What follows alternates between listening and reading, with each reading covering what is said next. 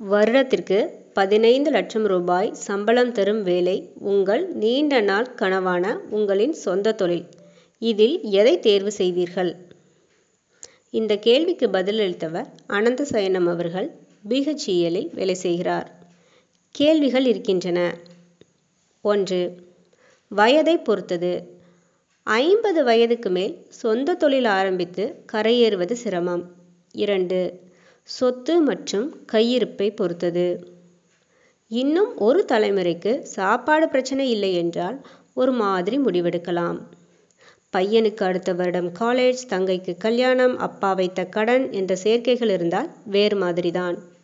மூன்று துணைவருக்கு நிலையான வேலை உண்டா? இருந்தால் ரிஸ்க் எடுக்கலாம். நான்கு சொந்த தொழிலில் போட்டி எப்படி? கட்ரோட் என்பது போலா? பார்ட்னர் சேர்ந்தா தன்னந்தனியாகவா? ஐந்து. லட்சியம் என்ன? குடும்பம் காப்பாற்றவா? சாதனை விரும்பியா? உங்களுக்காக மட்டும் வாழ்ந்துவிட வாய்ப்பிருக்கிறதா? ஆறு. சொந்த தொழில் போன பின் ஒத்து வராவிட்டாலோ இன்னும் அதிக முதலீடு தேவைப்பட்டாலோ என்ன செய்ய திட்டம்? ஏழு. பிளான் பி சி என்ன? ஒரு தொழில் காலை வாரினால் வேறு என்ன வழிகள் வைத்துள்ளீர்கள்? எட்டு. கண்ணுக்கு தெரிந்த போட்டியாளர்கள் யார்? அவர்களை எப்படி கீழே தள்ளப் போகிறீர்கள்? ஒன்பது. கடன் வாங்கப் போகிறீர்களா? தொழில் தொடங்க. வீடு மனைவி நகை அம்மாவின் தாலி என்றெல்லாம் அடகு வைக்க வேண்டியுள்ளதா? பத்து. எப்போது வரை அந்த தொழில் கை கொடுக்கும்? ஐந்தாண்டு கழித்து என்ன செய்ய உத்தேசம்? இந்த கேள்விகளை உங்களுக்குள் கேட்டுக்கொள்ளுங்கள் உங்களால் பாதிப்படையக்கூடியவரோடு மற்றும் ஊக்கப்படுத்துபவரோடு உங்களை உண்மையாக அறிந்து உங்களுக்கு நல்லதை மட்டுமே நினைப்பவரோடு ஆலோசியுங்கள். பிறகு முடிவெடுங்கள். முடிவெடுத்துவிட்டால் எண்ணி துணிக கர்மம் என களத்தில் இறங்கிவிடுங்கள். ஆல் த பெஸ்ட் கேள்வி. வேலைவாய்ப்பு நேர்காணலில் ஒரு பேனா அல்லது பென்சிலை என்னிடம் விற்க முடியுமா என்ற கேள்விக்கு உங்கள் பதில் என்ன? பதிலை எழுதியவர் ஃபயாஸ் அகமத் மென்பொருள் மேலாளர் பங்கு சந்தை முதலீட்டாளர். இது போன்றதை படத்தில் பார்த்திருக்கிறேன். இது போன்று யாராவது உங்களிடம் கேட்டால் அடுத்த வினாடியே அங்கிருந்து சென்று விடுங்கள். ஏனெனில் அவருக்கு விற்பனை பற்றி தெரியவில்லை. உங்களை வைத்து பொழுதுபோக்குகிறார் என அர்த்தம். ஒரு பொருளை ஒருவர் வாங்க வேண்டும் என்றால் அதற்கான தேவை அவருக்கு இருக்க வேண்டும். ஏற்கனவே பேனா இருக்கும் ஒருவரிடம் நீங்கள் போய் இந்த பேனாவை வாங்கிக் கொள்ளுங்கள் என சொல்லி விற்க முடியாது. மேலும் ஒரு சிலர் அவர்களுக்கென பிரத்யேக பிராண்டை வைத்திருப்பார்கள். அந்த பிராண்டை விட உங்களுடைய தயாரிப்பு எந்த அளவில் சிறந்தது என விளக்க வேண்டும். விளக்கமளிக்க வேண்டும் என்றால் உங்களுக்கு அந்த தயாரிப்பை பற்றியும் அவர் பயன்படுத்தும் பிராண்டு உடைய குறைகள் பற்றியும் தெரிந்திருக்க வேண்டும். இவையெல்லாம் எப்படி ஒரு சொன்னவுடனேயே அந்த பொருளை பற்றி எதுவும் தெரியாமலே விற்க முடியும்? ஐடி நிறுவனங்களில் தங்களது தயாரிப்புகளை விற்பனை செய்ய மூன்று முதல் ஆறு மாதங்கள் வரை பயிற்சி கொடுக்கிறார்கள். அவ்வளவு ஏன்? நீங்கள் ஒரு ஜவுளி கடைக்கு சென்றால் கூட இதற்கு முன் எந்த ஜவுளி கடையில் வேலை பார்த்தீர்கள்? எந்த ரக ஜவுளி விற்பனைகள் உங்களுக்கு தெரியும் என விசாரித்துதான் வேலைக்கு சேர்ப்பார்கள். ஒரு பொருளை உருவாக்கி சந்தைப்படுத்துதல் அவ்வளவு எளிதான காரியம் அல்ல சப்ளை அண்ட் டிமாண்ட் பற்றி தெரிந்துதான் பொருளின் விற்பனையை மேம்படுத்த முடியும். பேனா என்பது அவர்களை பொறுத்தவரை மிகவும் விலை மலிவான பொருள். ஆகவே அதை வைத்து எளிதில் விற்றுவிடலாம் என குறுகிய வட்டத்திற்குள் இருந்து கொண்டுதான் உங்கள் விற்கும் திறனை சோதனை செய்கிறார்கள். சற்று யோசித்து பாருங்கள். நாம் தினமும் வாங்கி உண்ணும் அரிசி மளிகை கடைகளில் எவ்வளவு நாளில் விற்று தீருகிறது? ஒரு கிலோ அரிசி ஐம்ப ஐம்பது ரூபாய் என வைத்துக் கொண்டாலும் அதனுடைய டிமாண்ட் மற்றும் அதை வாங்கி பயன்படுத்தும் சுழற்சி முறை என பல உள்ளன. ஆனால் அதே மளிகை கடையில் தூசி பிடித்து இருக்கும் பேனாக்கள் பல மாதங்களாக விற்று தீரவில்லை. காரணம் பேனாவின் விலை ஐந்து ரூபாயாக இருந்தாலும் அதை படித்தவர்கள் படிக்காதவர்கள் நாளின் குறிப்பிட்ட மணி நேரத்தில் பயன்படுத்தும் ஒன்று. மேலும் இதனுடைய காலம் பயன்பாட்டிற்கு ஏற்றவாறு ஒரு மாதம் முதல் மூணு மாதம் வரை கூட வரலாம். ஆகவே அந்த பேனாவின் பயன்பாட்டிலிருந்து அகற்றப்பட்டால் தான் டிமாண்ட் ஏற்படும். ஆனால் அரிசி அப்படி அல்ல தென்னிந்தியாவின் உணவுகளில் மிக முக்கிய பங்கு வகிக்கிறது. அனைவருக்கும் இது தேவைப்படுகிறது. ஒரு நாளில் மூணு நபர்கள் சாப்பிட்டாலே அடுத்த நாளில் அது பயன்பாட்டிற்கு தேவைப்பட்டு டிமாண்ட் ஏற்படும். சென்னையில் மின்சார ரயிலில் எத்தனையோ பேர் பார்வையிழந்தவர்கள் பேனா விற்பதை ஒரு தொழிலாக கொண்டு அதை செய்து வருகிறார்கள். அவர்களால் தினமும் எவ்வளவு பேனாக்களை விற்க முடியும் என்று நாம் சற்று யோசித்து பார்க்க வேண்டும். ஆகவே இங்கு கவனிக்க வேண்டியது ஒரு பொருளை விற்பனை செய்யும் முன் அங்கு அந்த பொருளுக்கு உள்ள டிமாண்ட் அண்ட் சப்ளை பொறுத்துதான் வரவேற்பு கிடைக்கும். என்னதான் நீங்கள் ஜொமேட்டோ ஊபர் உணவு பற்றி விளம்பரம் செய்தாலும் அவை நகர்ப்புறத்தில் தான் வரவேற்பு கிடைக்கும். மார்க்கெட்டிங் செய்தால் அது நகர்கள் நகரங்களுக்கு வெளியே வாழும் மக்களுக்கு பயன் தராது. அடுத்த முறை யாரேனும் உங்களிடம் பேனாவை விற்று காட்டுங்கள் என கூறினால் உங்களிடம் உள்ள திறன்பேசியை எடுத்து அவர் மேசை மீது வைத்து முதலில் நீங்கள் இதை விற்று காட்டுங்கள் என கூறுங்கள். எதையும் வாய்மொழியாகவே சொல்வது சுலபம். அதை செயல்படுத்துவது எளிதான காரியமல்ல. வாய்ப்புகளுக்கு நன்றி. வணக்கம். இந்த வார கேள்வி. பென்சிலில் ஹெச்பி என்பதன் பொருள் என்ன? இதற்கான பதிலை எழுதியவர் அன்பு கணேசன் சபாபதி. முன்னாள் நூலகர் இரண்டாயிரத்தி பதினான்கு வரை. ஒரு பென்சில் என்றால் பென்சில் என்று மட்டுமே பலரும் அறிவோம். பென்சில்களின் பக்கவாட்டில் நாம் திருப்பி பார்த்தோமானால் அதில் அந்த பென்சிலின் தயாரிப்பு நிறுவன பெயர் அருகில் ஹெச் பி ஹெச்பி என குறிப்பிட்டிருக்கும். பார்த்திருக்கிறீர்கள் இல்லையா? இல்லையாயின் இப்போது அதன் விளக்கத்தினை படித்த பின்னர் அடுத்த முறை வாங்கும்போது நீங்களாக கண்டிப்பாக பார்ப்பீர்கள். ஓவியம் மற்றும் வரைபடத்திற்கான கிரஃபைட் பென்சில்கள் பொதுவாக ஹெச் பி அல்லது இரண்டிலும் குறிக்கப்படுகின்றன. பென்சிலின் கிரஃபைட்டின் கடினத்தன்மை ஹெச் மற்றும் கருப்புத்தன்மை பி ஆகியவற்றை குறிக்க இந்த சுருக்கங்கள் பயன்படுத்தப்படுகின்றன. கிரஃபைட் பென்சில்களுக்கான தர அளவுகோல். பென்சில் தர தயாரிப்பாளர்கள் ஒவ்வொரு பென்சிலிலும் பயன்படுத்தப்படும் கிரஃபைட் வகையை குறிக்க சுருக்கங்கள் பயன்படுத்துகின்றனர் அவை சில நேரங்களில் தயாரிப்பால் வேறுபடுகின்றன என்றாலும் சுருக்கங்கள் பொதுவாக அவை ஒரு அடிப்படை சூத்திரத்தை பின்பற்றுகின்றன. பென்சில்கள் ஹெச் மற்றும் பி உடன் குறிக்கப்பட்டுள்ளன. ஹெச் என்றால் கடினம் என்றும் பி என்றால் கருப்பு என்றும் இதன் பொருள். இந்த ஹெச் மற்றும் பியை தனியாக அல்லது ஹெச்பி என இணைத்தும் பயன்படுத்தலாம். பல பென்சில்களும் அவற்றுடன் தொடர்புடைய எண்ணை கொண்டுள்ளன. இது கிராஃபைட் உருவாக்கும் கடினத்தன்மை அல்லது கருப்புத்தன்மையின் அளவை குறிக்கிறது. பென்சில்கள் நைன் ஹெச் முதல் two H H F HB B மற்றும் டூ பி முதல் நைன் எக்ஸ்எக்ஸ்பி வரை தரப்படுத்தப்படுகின்றன. எல்லா பென்சில் தயாரிப்பாளர்களும் ஒவ்வொரு தரத்தையும் உற்பத்தி செய்வதில்லை. கிரஃபைட் பென்சில் குறியீட்டை புரிந்து கொள்வது மற்றும் அதனை பயன்படுத்த என சில பொதுவான விதிகள் உள்ளன. ஹெச் பென்சில்கள் கடினமானது மற்றும் அவை காகிதத்தில் குறைந்த கிரஃபைட்டை விட்டு விடுகின்றன. இதன் பொருள் அவை லகுவானவை. பி பென்சில்கள் மென்மையானவை மற்றும் காகிதத்தில் அதிக கிரஃபைட்டை விட்டுவிடுகின்றன அதாவது அவை கருமையானவை. எஃப் என்றால் ஃபைன் பாயிண்ட் இது மிகவும் கடினமான பென்சில் மற்றும் கூர்மையாக வைத்திருப்பது எளிது. ஆனால் பொதுவாக பொது வரைபடத்திற்கு இது சற்று கடினமாக இருக்கும். அதிக ஹெச் பென்சில் கடினமானது. இதன் பொருள் ஃபோர் ஹெச் பென்சில் டூ ஹெச்சை விட கடினமானது. எனவே லகுவானது. நைன் ஹெச் பொதுவாக கிடைக்கக்கூடிய கடினமான மற்றும் லகுவான கிராஃபைட் பென்சில் ஆகும். அதிக பீக்கள் மென்மையான பென்சில் ஆகும். இதன் பொருள் ஃபைவ் பி பென்சில் டூ பியை விட மென்மையானது மற்றும் ஃபைவ் பி ஒரு இருண்ட அடையாளத்தை உருவாக்கும். செவன் பி என்பது பொதுவான பென்சில்களின் மிகவும் மென்மையானது மற்றும் இருண்டது. எயிட் பி மற்றும் நைன் எக்ஸ்எக்ஸ் பி பென்சில்கள் இன்னும் மென்மையாகவும் இருண்டதாகவும் இருக்கும். ஹெச்பி என்றால் ஹெச் என்பது அதன் கடினத்தன்மையையும் பி என்பது அதன் கருமைத்தன்மையையும் குறிக்கும். தற்போது மைக்ரோடிப் பென்சில்கள் புதுவரவாகும் இத்துடன் விடை முடிவடைந்தது. வணக்கம்.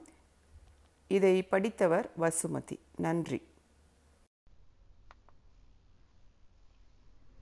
வணக்கம் நண்பர்களே. நான் இரண்டாயிரத்தி நானூறு ரூபாயை பத்து ரூபாய் நாணயங்களாக வைத்துள்ளேன். அதனை தனியார் வங்கியில் செலுத்தினால் வாங்க மறுக்கின்றனர். வங்கி அதிகாரி மீது காவல்துறையில் புகார் அளிக்க முடியுமா? என்ற கேள்விக்கு திரு. மதிவாணன் அவர்கள் அளித்துள்ள பதில் பின்வருமாறு. மக்கள் சேவையில் முன்னிருக்கும் டாஸ்மாக் கடைகள் கூட தென் மாவட்டங்களில் பத்து ரூபாய் நாணயத்தை வாங்குவதில்லை.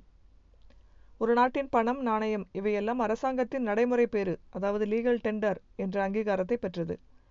இதை அந்த நாட்டின் அனைத்து தரப்பு மக்களும் ஏற்றுக்கொள்ள வேண்டும். ஆனால் பத்து ரூபாய் நாணயத்தை ஒரு வதந்தி கொன்று விட்டது. இந்த பிரச்சனை சென்னையில் அதிகமில்லை ஆனால் தென் தமிழகத்தில் அரசு போக்குவரத்து பேருந்துகளில் கூட வாங்க மாட்டார்கள். ஒரு ஆச்சரியம் என்னவென்றால் இரண்டாயிரத்தி பதினாறு ஆரம்பத்திலிருந்தே அதாவது பண மதிப்பிழப்பு நடவடிக்கைக்கு மூன்று மாதங்களுக்கு முன்பே பத்து ரூபாய் நாணயங்கள் வங்கிகளில் குவிய ஆரம்பித்தன. ஏனென்று தெரியாமல் வெறுத்து போன வங்கிகள் ரிசர்வ் வங்கிக்கு இது பற்றி தாக்கீது அனுப்பின. ஒன்றும் பயனில்லை. பின்னாளில் நவம்பர் இரண்டாயிரத்தி பதினாறில் பிரதமர் பண மதிப்பிழப்பு நடவடிக்கை அறிவித்த போது ஆச்சரியம் அதிகமாகி வங்கிகளில் பத்து ரூபாய் நாணயங்கள் குவிவதும் அதிகமாகிவிட்டது. ரிசர்வ் வங்கி பத்து ரூபாய் நாணயத்தை முதலில் வெளியிட்டது மார்ச் இரண்டாயிரத்தி ஐந்தில். இந்த பதினைந்து ஆண்டுகளில் மொத்தம் இருபத்தி ஓரு டிசைன்களில் வெளியாகியுள்ளது. இதனால் குழம்பி போன மக்கள் இந்த இருபத்தி ஓரு டிசைன்களும் செல்லுமா என்று சந்தேகப்பட ஆரம்பித்தார்கள். இதுதான் பிரச்சனையின் தொடக்கப்புள்ளி. ஒரு சின்ன கேள்வி கோயில் உண்டியல் கட்சி உண்டியல் தவிர அன்றாடம் கொடுக்கல் வாங்கல் செய்யக்கூடிய ஒரு தனி மனிதனுக்கு எத்தனை பத்து ரூபாய் நாணயங்கள் கையில் சேரும்? மற்றும் மக்கள் கிழிந்த நோட்டு என்றால்தான் வங்கிகளிடம் போய் மாற்றிக்கொள்ள வேண்டும். எல்லா பத்து ரூபாய் நாணயங்களையும் வங்கியில் செலுத்திவிட ஏன் மக்கள் அல்லாடுகிறார்கள்? பொது தேர்தலுக்கு முன்னால் இரண்டாயிரத்தி பத்தொன்பது மார்ச்சில் பிரதமரும் அப்போதைய நிதி அமைச்சரும் இணை அமைச்சரும் புதியதொரு இருபது ரூபாய் நாணயம் வெளியிடப் போகிறோம் என்று அறிவித்தார்கள். மார்ச் இரண்டாயிரத்தி இருபதில் இந்த புதிய நாணயம் வெளிவரும் என்று வங்கிகள் வட்டாரத்தில் எதிர்பார்க்கப்பட்டது. இதோடு ஒரு ப- படத்தினை இணைத்துள்ளார். அதில் பிரதமர் மற்றும் மற்ற அமைச்சர்களுடன் நாணயத்தை கையில் காட்டியவாறு நின்று கொண்டுள்ள புகைப்படம். அதற்குள் கரோனா விவகாரத்தில் இந்திய பொருளாதாரம் கபசுரத்துக்கு கட்டுப்படாமல் சீரியஸ் ஆகி வெண்டிலேட்டர் ஸ்டேஜுக்கு போய்விட்டது. எனவே இருபது ரூபாய் நாணயம் இன்னும் மக்களுக்கு வந்து சேரவில்லை.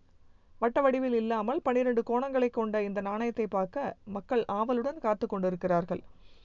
அவற்றை வாங்கி மாட்டு வண்டி கட்டி எடுத்து வந்து மொத்தமாக வங்கிகளில் குவிக்காமல் இருந்தால் சரி. இப்படி நாணயங்களை மொத்தமாக கட்டுவது கைமீறி போனதால் கீழ்க்கண்ட சுற்றறிக்கை மூலமாக சில விதிமுறைகளை பாரத ரிசர்வ் வங்கி விதித்துள்ளது. இத்துடன் ஒரு இணைப்பை கொடுத்துள்ளார். அது ஆர்பிஐ மாஸ்டர் சர்க்குலர் என்ற இணைப்பாகும். மேலே உள்ள ரிசர்வ் வங்கி சுற்றறிக்கையின்படி இந்திய நாணயச் சட்டம் இரண்டாயிரத்தி பதினொன்னின் பிரிவு ஆறு ஒன்றின் படியும் கீழ்க்கண்ட வழி வழிகாட்டுதல்கள் வெளியிடப்பட்டுள்ளன. ஒன்று ஒரு ரூபாய் அல்லது அதற்கு மேற்பட்ட மதிப்புள்ள நாணயங்களாக இருந்தால் ஆயிரம் ரூபாய்க்கு மிகாமல் நீங்கள் வங்கியிலோ கார் ஷோரூமிலோ மொத்தமாக கொண்டு போய் கட்டலாம். இரண்டு அரை ரூபாய் அல்லது அதற்கு குறைந்த மதிப்புள்ள நாணயங்களாக இருந்தால் பத்து ரூபாய்க்கு மிகாமல் கட்டலாம்.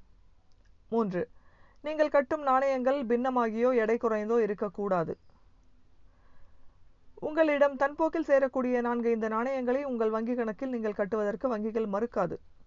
மாறாக அரசால் செல்லத்தக்கதன்று லீகல் டெண்டர் சொல்லப்படும் இந்த நாணயங்களை நடைமுறைக்கு அதிகமாக ஒருவர் சேர்த்து அதை வங்கியில் கொண்டு வந்து மாற்ற முயன்றால் இன்னார் இதை தொழிலாக செய்கிறார் என்று வங்கி அதிகாரிகள் நிறுவ முனையக்கூடும். இன்னார் இப்படி ஒரு வதந்தியை பயன்படுத்தி பாசந்தி சாப்பிடுகிறார். ஆயிரம் ரூபாய்க்கு மிகாமல் ஆனால் அடிக்கடி பத்து ரூபாய் நாணயங்களை வணிக முறையில் கமிஷன் பெற்று வங்கியில் மாற்ற முனைகிறார் என்று வங்கி மேலாளர்கள் காவல்துறையில் புகார் அளித்த சம்பவங்களை கேள்விப்பட்டிருக்கிறேன். வங்கியாளர்களுக்கு ஒரு தனி தகவல். வங்கியல் என்பது மற்ற து- துறைகள் போன்றதல்ல. மாறுதல் மேலாண்மை என்ற கான்செப்டை வங்கியாளர்கள் கரைத்து கொடுத்திருக்க வேண்டும். மாறுதல் மேலாண்மை அதாவது சேஞ்ச் மேனேஜ்மெண்ட் என்பது நிர்வாக உலகில் பெரியதொரு கான்செப்ட் இதை சரியாக செய்ய தெரிந்தவர்களுக்கு பெரிய நிறுவனங்களில் உயர் பதவி தேடி வரும். அரசு நிறுவனமோ மாறுதல் மேலாண்மையை சரியாக செய்தால் வாழும் இல்லை வீழும். இந்த மார்ச் இருபத்தி ஏழில் கரோனா சலுகையாக ரிசர்வ் வங்கி மூன்று மாதம் தவணை தள்ளுபடி திட்டத்தை அறிவித்தது. வங்கி பங்குகள் பாதாளத்தில் வீழ்ந்தன. இத்தனைக்கும் இதை செயல்படுத்துவது வங்கிகளின் விருப்பம்தான் என்று ரிசர்வ் ரிசர்வ் வங்கி சொல்லியிருந்தது. ரிசர்வ் வங்கி ஏன் அப்படி சொன்னது? பின்னால் அந்த கடன்களை வங்கியால் வசூல் பண்ண முடியாவிட்டால் என் கதவை தட்டாதே அது உன்னோட நஷ்டக்கணக்கு என்று அதற்கு அர்த்தம்.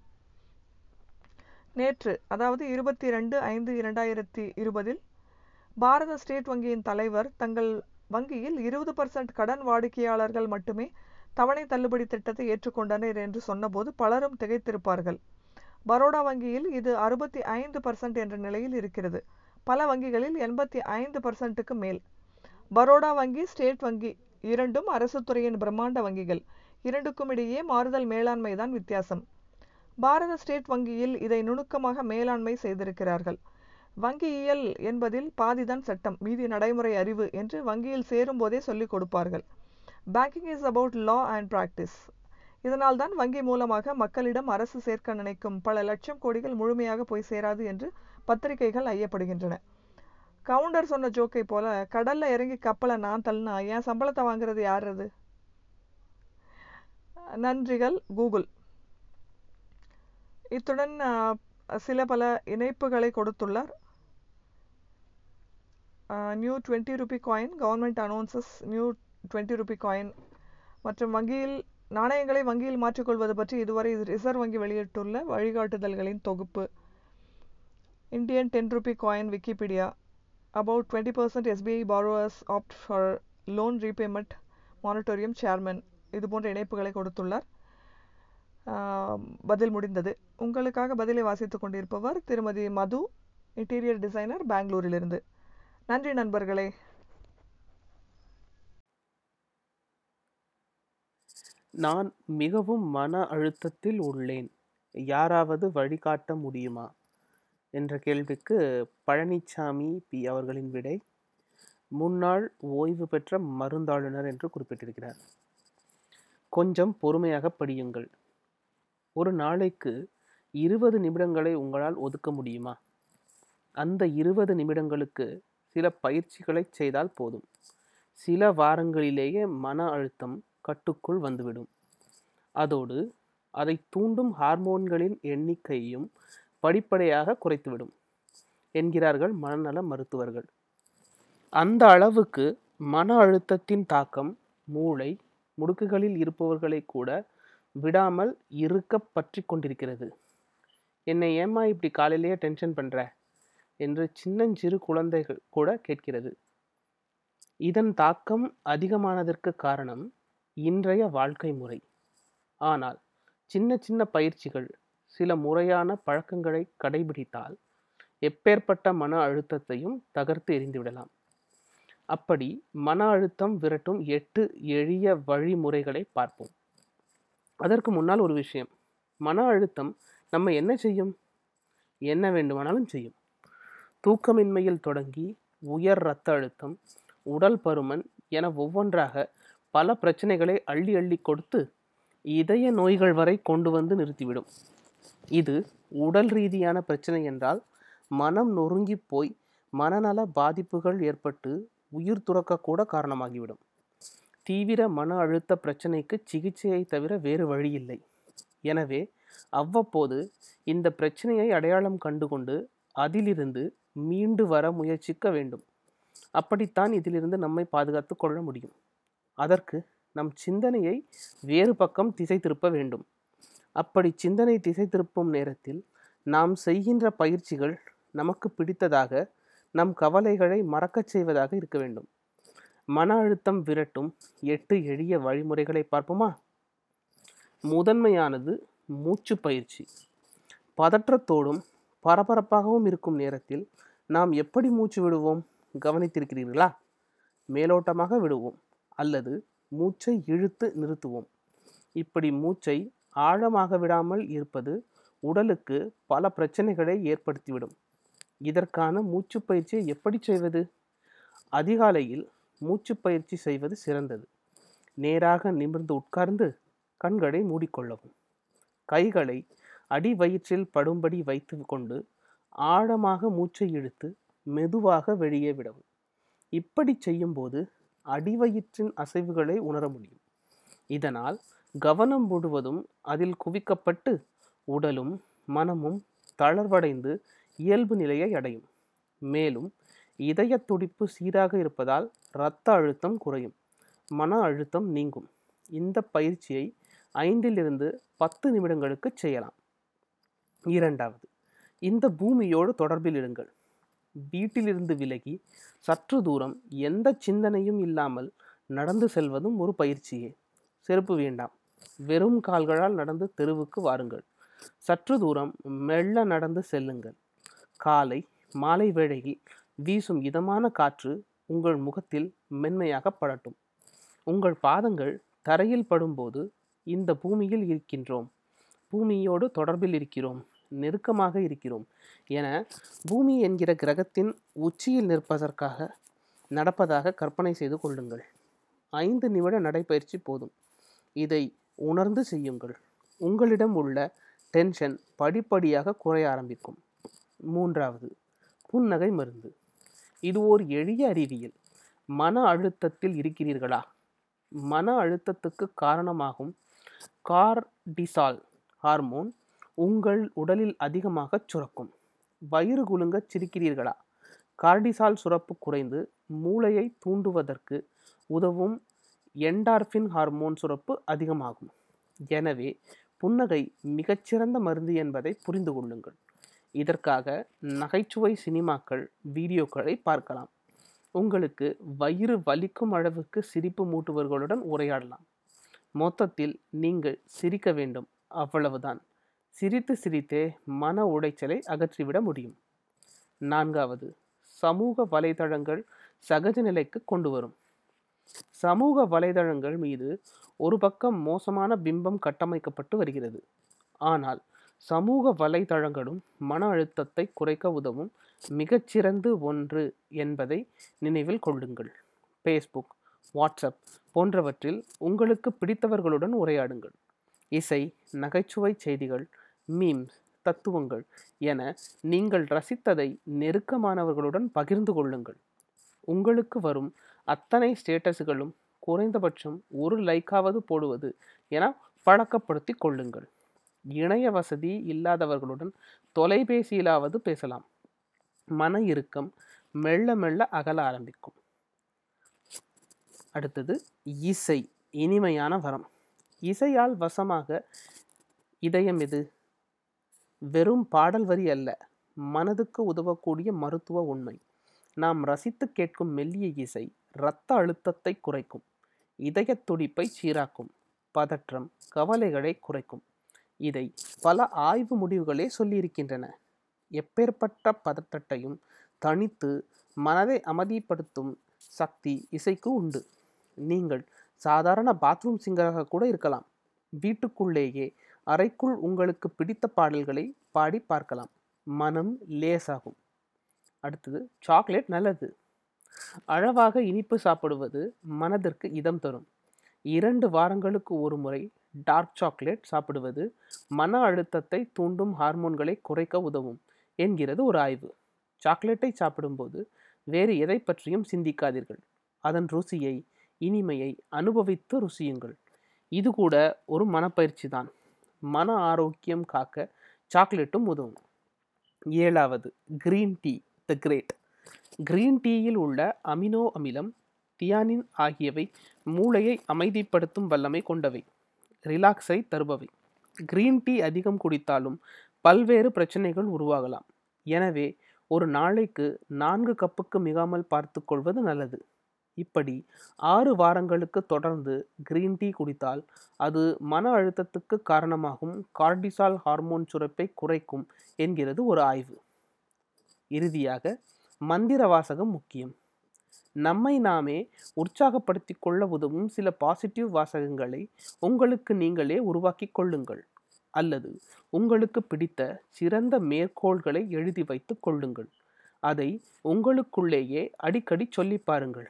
உதாரணமாக என்னால் முடியும். நடப்பதெல்லாம் நன்மைக்கே போன்ற எப்படிப்பட்ட வாசகமாகவும் அது இருக்கலாம். இந்த வாசகங்களை திரும்ப திரும்ப சொல்லும்போது மனதுக்கு சக்தி தரும் மந்திரங்களாக அவை மாறும். விரைவில் நல்ல மாற்றம் தெரியும்.